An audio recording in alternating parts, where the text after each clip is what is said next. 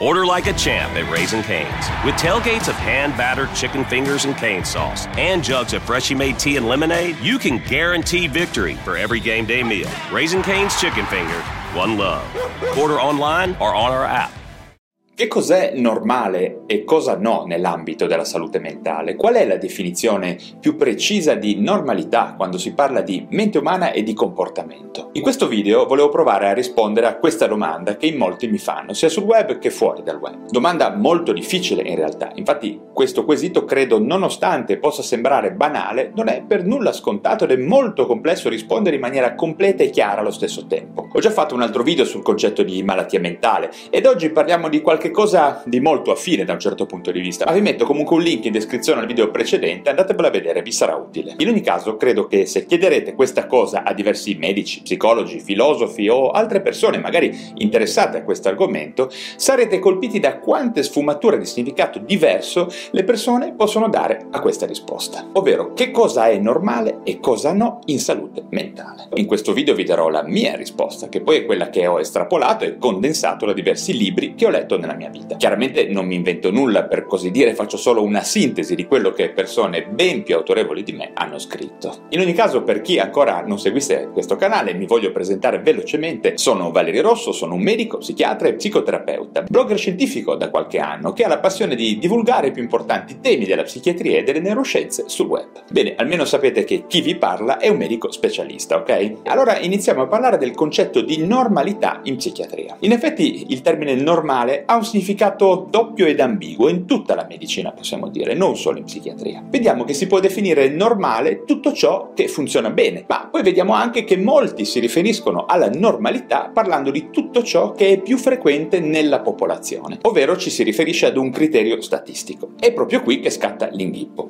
perché ad esempio potremmo valutare che una condizione mentale rara nella popolazione, che ne so, avere il QI, il quoziente di intelligenza maggiore o uguale a 160, può addirittura essere un pregio e non un difetto, appunto. Quindi una condizione rara che è tutt'altro che una malattia. Oppure al contrario, il fatto che tutti noi trascorriamo molte ore al giorno sul nostro smartphone è una condizione tutto sommato normale nella popolazione italiana, ma probabilmente rappresenta un elemento di vulnerabilità psichica in termini di dipendenza e di disturbo dell'attenzione. Un altro esempio abbastanza classico di patologia al confine tra psichiatria e medicina generale è quello dell'obesità. È di fatto una condizione normale dei paesi occidentali, ma non rappresenta per niente una manifestazione manifestazione di buon funzionamento psicofisico, ok? Ma restando nella psichiatria pura, vediamo che il concetto di normalità o meno in questo campo è stato ampiamente criticato da una corrente di pensiero definita antipsichiatria nel corso degli anni 60. Ho fatto articoli e video a riguardo, cercateli su questo canale YouTube e sul mio blog valeriorosso.com, ma nuovamente vi metto anche questi link in descrizione in questo video. In ogni caso, l'antipsichiatria sostiene la tesi che la diagnosi di malattia mentale, come massimo esempio di cosa non normale appunto, possa essere in realtà solo un'etichetta arbitraria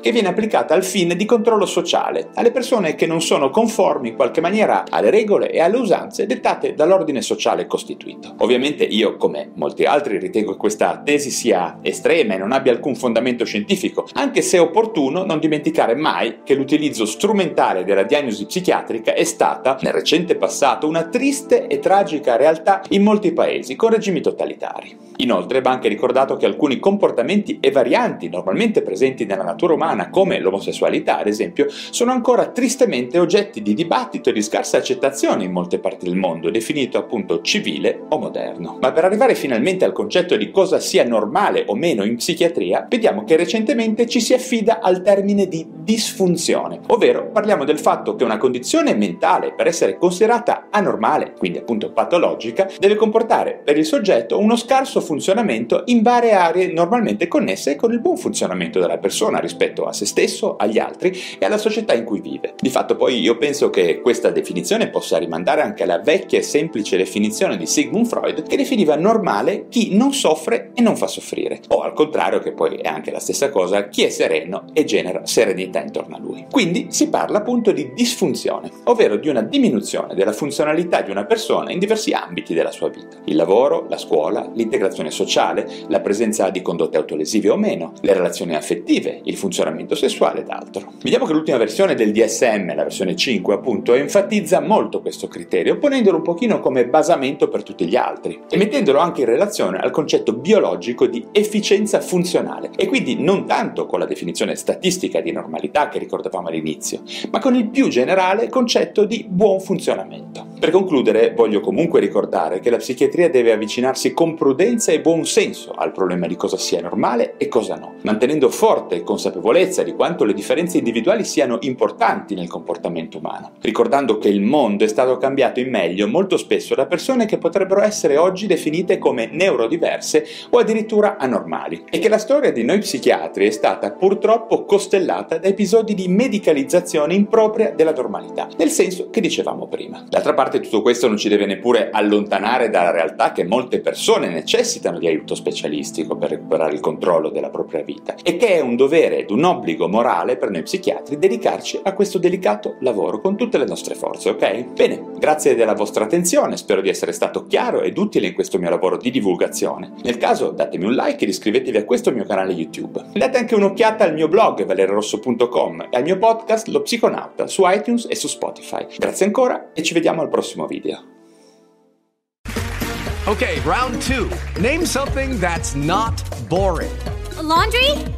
Ooh, a book club. Computer solitaire, huh? Ah, oh, sorry, we were looking for Chumba Casino. That's right. ChumbaCasino.com has over 100 casino style games. Join today and play for free for your chance to redeem some serious prizes. ChumbaCasino.com. No purchase necessary. Full prohibited by law. 18 plus terms and conditions apply. See website for details.